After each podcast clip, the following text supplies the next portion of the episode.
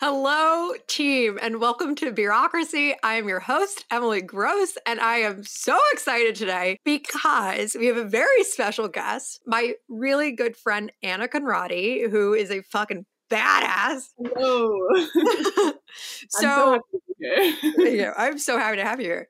So basically, you know how people say like, oh yeah, they pull and regarding to like like getting ass or whatnot. I'm like, I pull cool friends. So Anna is one of those. So Anna recently had a very interesting experience. This is all in tie of what's going on with Russia and Ukraine and the whole tragedy going on and the refugee crisis that's really going there. So Anna is, I'm going to let her do the most explaining, but has ties to that region and spent the past week working uh, at a Polish refugee camp welcoming Ukrainians. So this podcast is going to be all about her experience, all about what happened, and really just kind of give her the opportunity to tell us about what being on the ground was like. So, Anna, why don't you introduce yourself? So I grew up on like Russian folk tales and Russian culture and Russian food because my dad's whole side of the family um, has its roots in Russia and then more recently in Latvia. So I actually am a dual citizen with Latvia, which for those who don't know is like a small Baltic country. It's really fucking beautiful small Baltic country. And yeah, I have a dual, citizen, uh, dual citizenship with Latvia and America. I studied Russian in high school and college, and then some when I was uh, smaller. When I was a little kid, took like Russian lessons with this neighborhood teacher who was great. Um, and she also makes killer borscht. I will put that out there. I, do, I make killer borscht. Yeah, very important.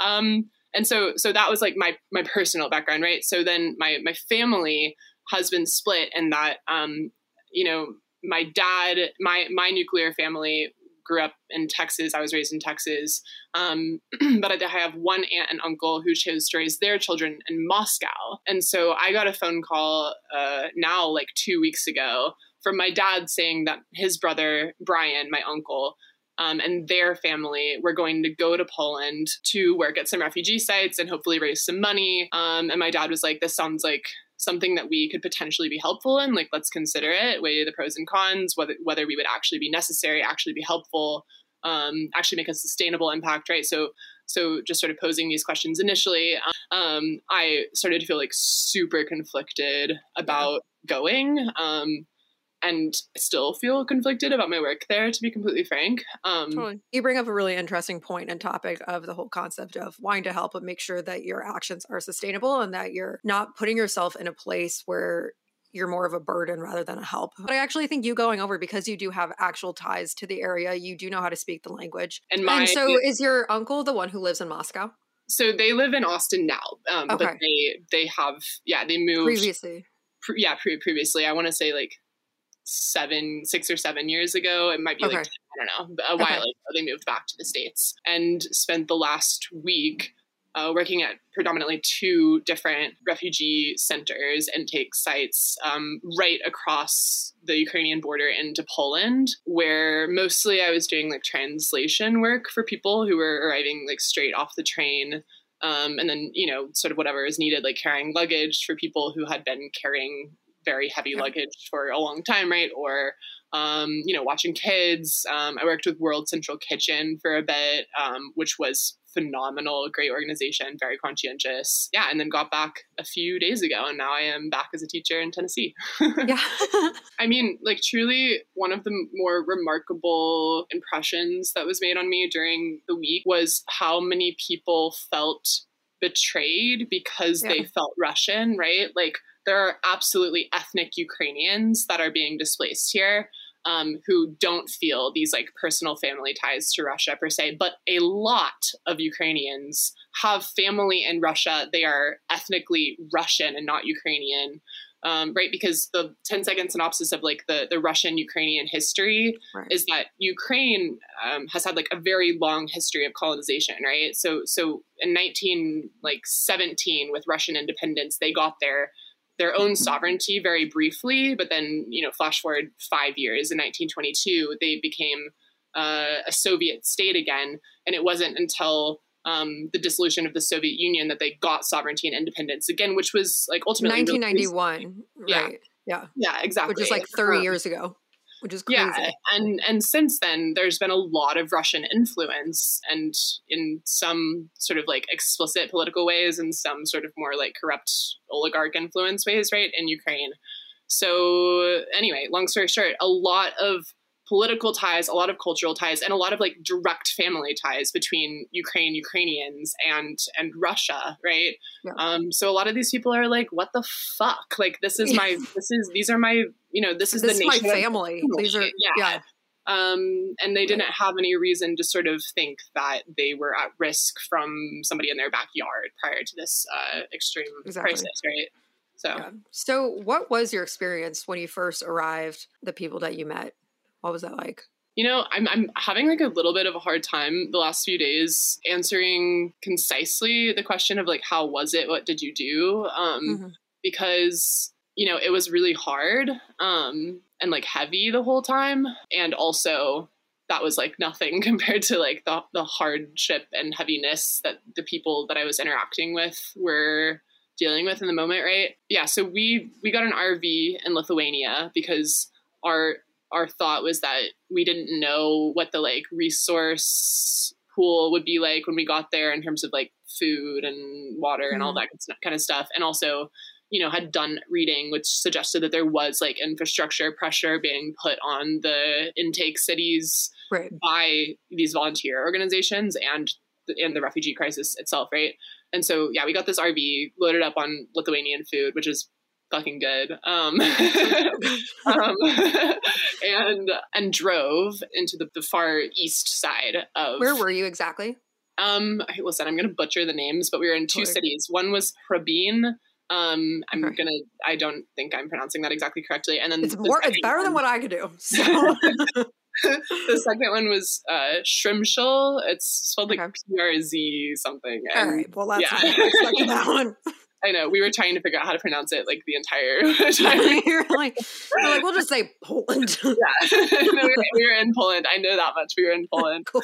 Um, and so yeah, so we drove the first the first place we went to. My aunt and Tyler had a contact from her days in Moscow who was working at and Hrabin, and that was a relatively like small intake site because they were only accepting people coming over in cars and then sometimes on foot. Um, there was no like train station or anything gotcha. that we were working at. Um, and yeah, we only stayed there for one day um, because we realized like pretty quickly that there wasn't like a ton of need for our presence other than translation and some of our group felt more comfortable with that than others gotcha. and to be fair i didn't feel super comfortable with it at the very beginning because yeah. i hadn't really spoken russian in a couple of years um, but it, comes back quick, you know? Totally. Yeah. Especially and when you're throwing those moments, you're like, I'm oh, going oh, yeah. to pick it up. Yeah. Your Absolutely. brain is, yeah, sort of like remarkable in its ability to like, freaking just, nuts. Yeah. yeah just it like it. knows when it needs to turn itself on. And it's like, we got this. Yeah. yeah but then when it's like done, it's like, sorry. sorry. yeah. Like 99% of the time you have four brain cells and that 1% you're like, what the fuck? Yeah and so then we drove to Shrimshal, which is the other site which was huge. I mean that was like i think one of the two biggest intake spots intake locations. Um, and people were coming in the thousands um, wow. constantly. They weren't really staying there. The, the motive was i mean the, the, sort of intention of most of these people coming in was to get across the border and get the fuck to where they needed to go. But like the, the question was like where, where did they go right? Some of them had family members elsewhere which was, you know, lucky. Uh, and often they had no plan or didn't know where to go. So some of our work was sort of helping them, um, you know, helping talk through like what are the options, what cities yeah. are handling this well. And what are those options? Biden just issued a statement saying 100,000 refugees yeah. were you know welcome in the states which is great right? There are like free train tickets to refugees pretty much all through western europe. Yeah and mm-hmm. most yeah most of just europe right? Um so so they could get to germany super easily. They could get um, to other places in poland to lithuania to latvia finland pretty easily right? Um we had we saw lots of people offering rides to other places. My dad actually drove um, a family to Warsaw one one afternoon. Like there were individuals top of the sort of like the cities and organizations responding to make sure people got where they needed to go in in Europe. Right. That doesn't mean that like they could get anywhere. Right. I, ha- I helped one woman, or actually didn't help one woman who like really wanted to get to London. And I only knew how to get her as far as Berlin. And I was like, someone there can probably help you. I just don't know because the sites aren't connected. Um, yeah. And she said pretty angrily and validly so, right? I'm a refugee. Shouldn't I be able to get anywhere in the world for free? Um, and I'm like, of course you should, right? Like, I yeah. absolutely agree with you. And and money is always sort of part of the the conversation, right? But how do you like say that to somebody who's like displaced? Who's displaced um, and going through the most traumatic experience of yeah, their life and, and this, never this come home. Is literally like she's my age. Like it's just you know I don't know. It's a weird thing to be able to like to have to like look somebody in the eyes and be like, I actually can't help you. Um, yeah, and then be like, I'm gonna go home to my like safe space. Yeah, it's yeah. terrible. Yeah, hundred percent. Yeah, absolutely. I mean, this is like a, a massively huge crisis, right? Yeah. So also, I don't know if you've seen that they're like Russia's Mariupol. Like they, that's the city that Russia's like been decimating recently, and they're shipping Ukrainians basically to Far East Russia with like no trace. I had not seen that. Wow, yeah. um, that's unfortunately not terribly surprising. surprising. Russia is getting hit like pretty hard economically by all this. Um, and so those kinds of acts just like reek of desperation a little bit. Yeah. Yeah. Well, Putin's a desperate bitch, and this is why he's being a tool. Yeah. Yeah. He is a tool. That he's is a fucking tool. All right. he looks like a penis and he acts like a small one. Okay. Um, that being said, yes. Talk to us about some of the people that you met. Cool. Um yeah, I am shocked by how many connections I made there because a lot of the the days were kind of just like wheels turning. You like welcome people, you take them to where they need to go, and then you go back to the platform and you greet the next wave of people, and you you know someone will inevitably come up to you. You're wearing the orange vest that says. Yeah я говорю по-русски and I speak English on the back, right? And okay. so they'll ask for take me here, take me there, I need this, I need that, I need a SIM card, I need a train ticket, whatever, right? Okay. Um, however, I ended up with maybe more than expected with a couple people who I ended up staying with for like longer periods of time who maybe needed a place to sleep that night or needed a few different things. And for whatever reason, I was helpful to them um, in, in sort of like getting those things checked off their list right yeah and and one of those people i've just been like thinking about i, I greeted her off off of the train and she was with um, two other people and honestly, I don't know if this is inappropriate to say, but I'm going to say it. Like immediately they looked queer. And so yeah. I was kind of like, You're like ding, ding, ding, ding. yeah. I was kind of like, huh, like I already just feel kind of like, you know, whatever led to flashing. And like I, I sort of wondered a little bit towards her, and she wondered a little bit towards me. And um, she has like um, like blue painted tattoo eyebrows, and she's wearing a cool hat, and she has like flower tattoos on her hands. And i just like was i was like oh if i met you in a coffee shop anywhere i would like think you were like fucking cool right? And then she comes up to me and she's asking me for help and i like don't understand her at first and i'm thinking because sometimes i didn't really understand the ukrainian i had to try a few times because it's not russian it's different it's, an, it's a unique language right? And then i realized that she was actually at least partially deaf um, and so oh, the okay. way that she spoke was like a little guttural and just like a little bit different than right. than what I had been used to hearing the last few days. And she was reading my lips remarkably well, so I hadn't noticed at first because she was understanding me, but I wasn't uh, yet understanding her. So I like took her to get a SIM card and waited in line with her to get a train ticket.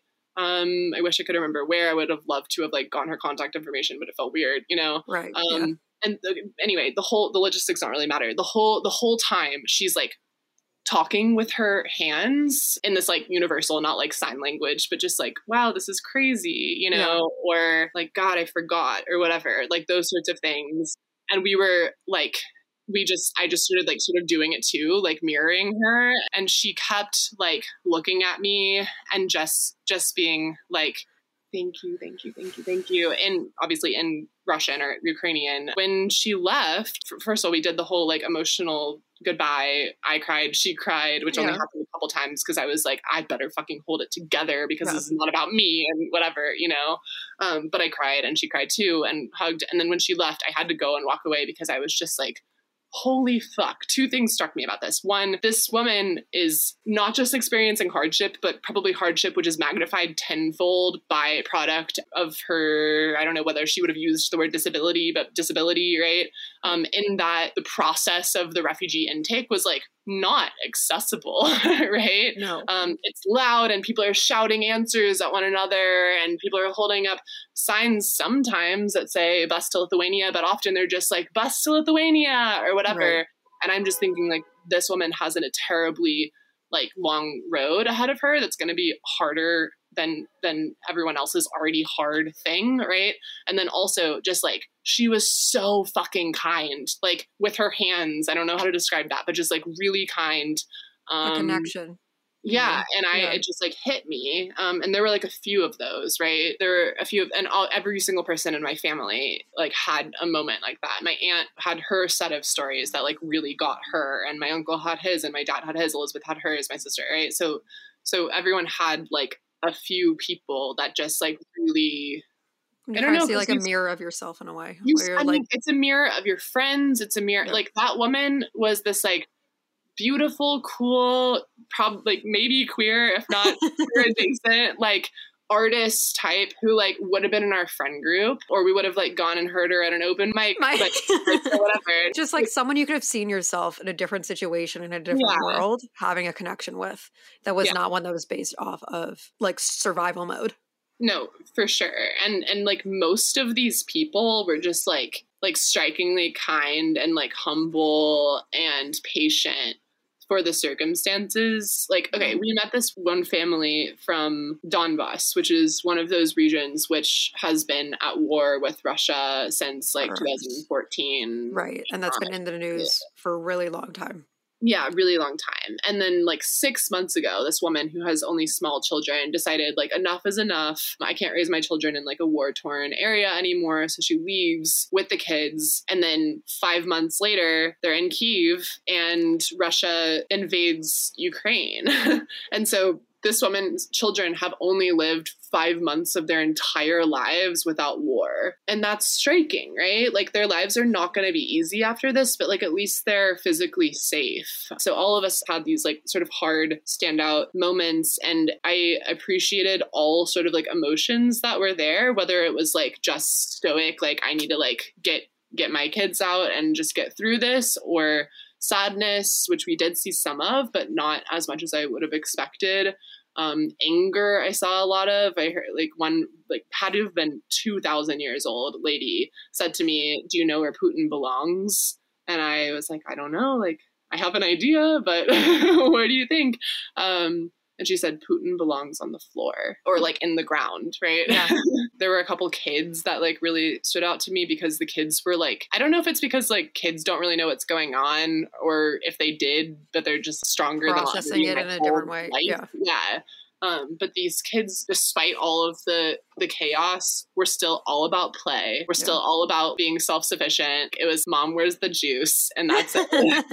you know, the people were strong and sad and angry, but they were just like gonna figure it out. Like I have I just feel very strongly that all of those people that I interacted with are going to be okay because if they got that far, then like they can do anything. So, where were the trains coming from? All over the place. Yeah, I don't think there was like one. Some some people had been traveling only like two days, and some people okay. had been traveling for a few weeks. So, right. it just sounds chaotic and it sounds terrible. And the strength of these people is just something that I think can is admired by all you know, so yeah, it was so chaotic. Yeah. there was simply not enough space. So was it an established refugee no, center? No, what? oh my god. This is like a little town, Shrimshil. Shrimshil. It's, it's tiny town in Poland. Okay, cool. yeah, you put put a like bleep me and put a subtitle.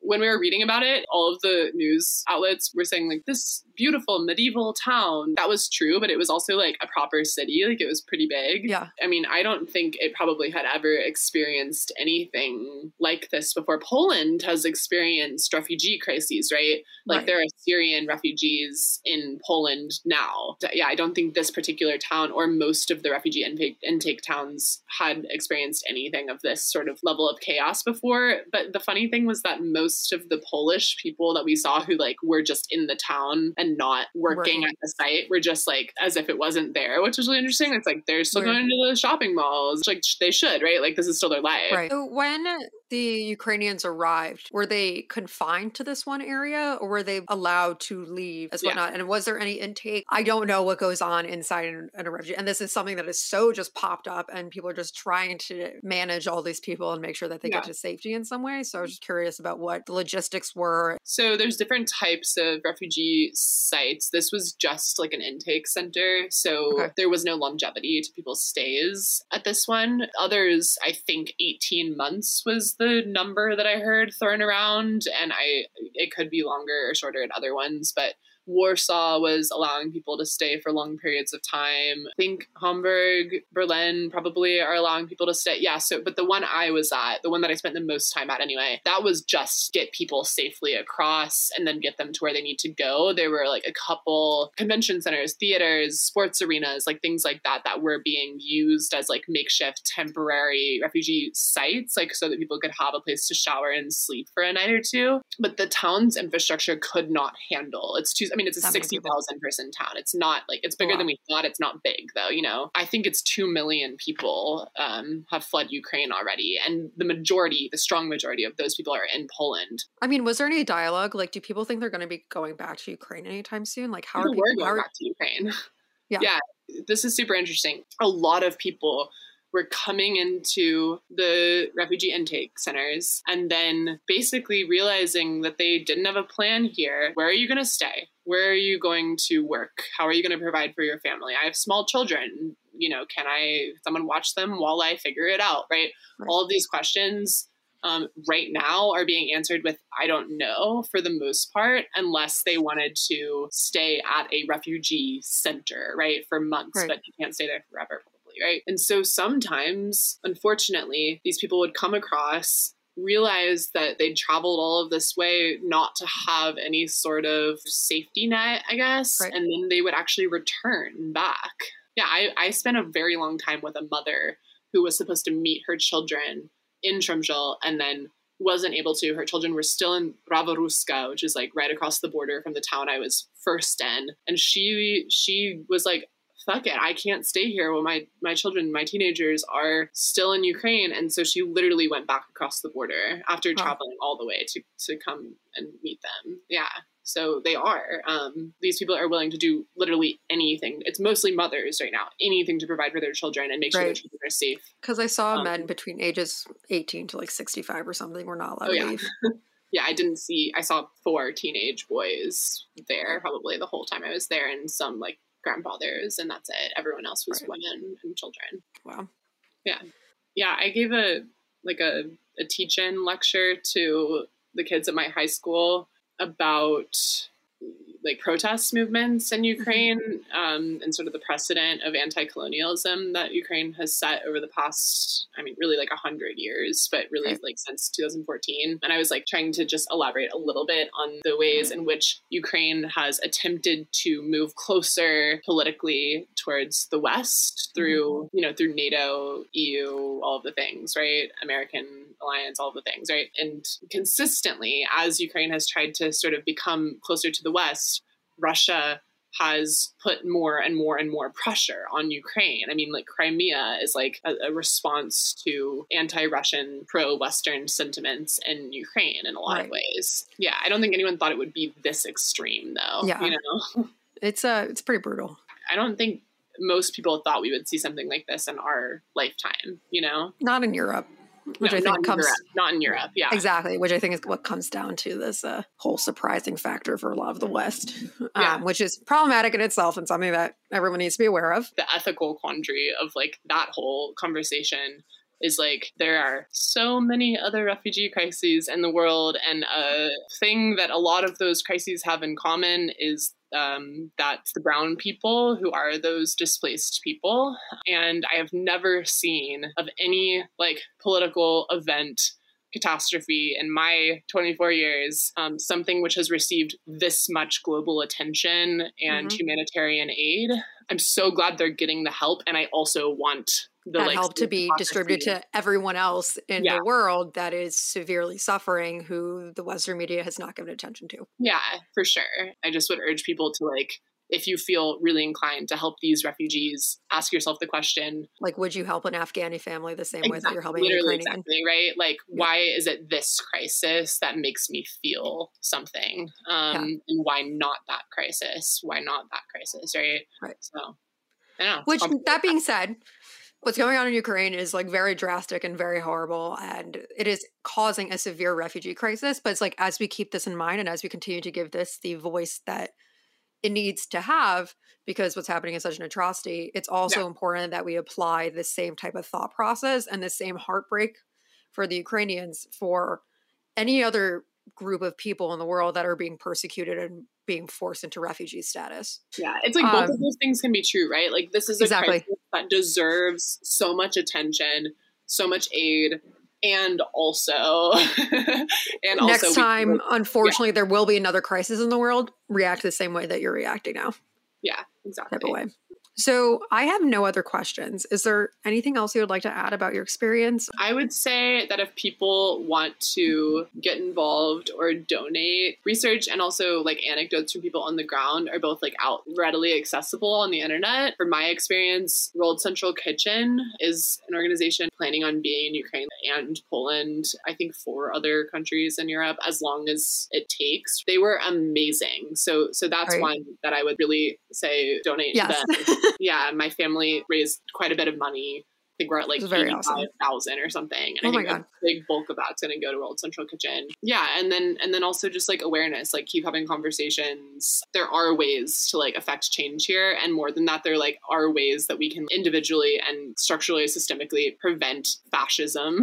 And I think that like starts at the conversation level. So like I really appreciate what you're doing. I don't know. We we do a lot of talk sometimes and no action. And I think mm-hmm. the talk is important, but it has to be a starting point, right? So absolutely. Guys, I am so happy that Anna was able to be with us and share about her experience. Once again, keep an ear to the ground, keep donating money, support local Ukrainian businesses, make sure that you're paying attention. And then also remember when something else arises in the world and you see another crisis going on, do the same thing that you would do now too, because it's important that we're all there for every single person in the world and that we give everyone a fair chance. So I am your host, Emily Gross. This has been another great episode of Bureaucracy, and we'll be back next week.